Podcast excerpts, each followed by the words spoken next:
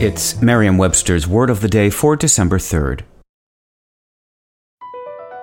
Across America, BP supports more than 275,000 jobs to keep energy flowing.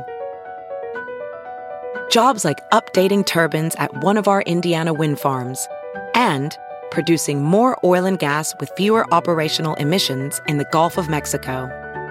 It's and, not or.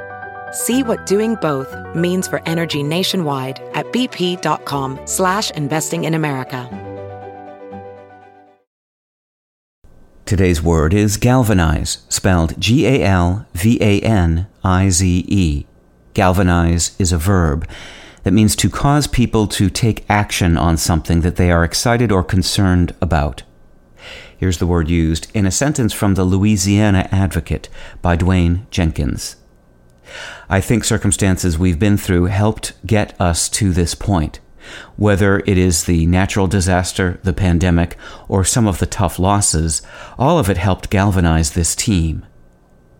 Luigi Galvani was an Italian physician and physicist who, in the 1770s, studied the electrical nature of nerve impulses by applying electrical stimulation to frogs' leg muscles, causing them to contract.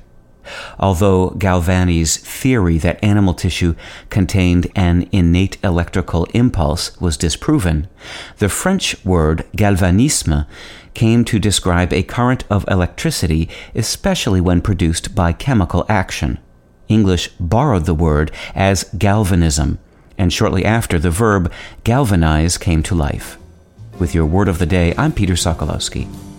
Visit Merriam-Webster.com today for definitions, wordplay, and trending word lookups.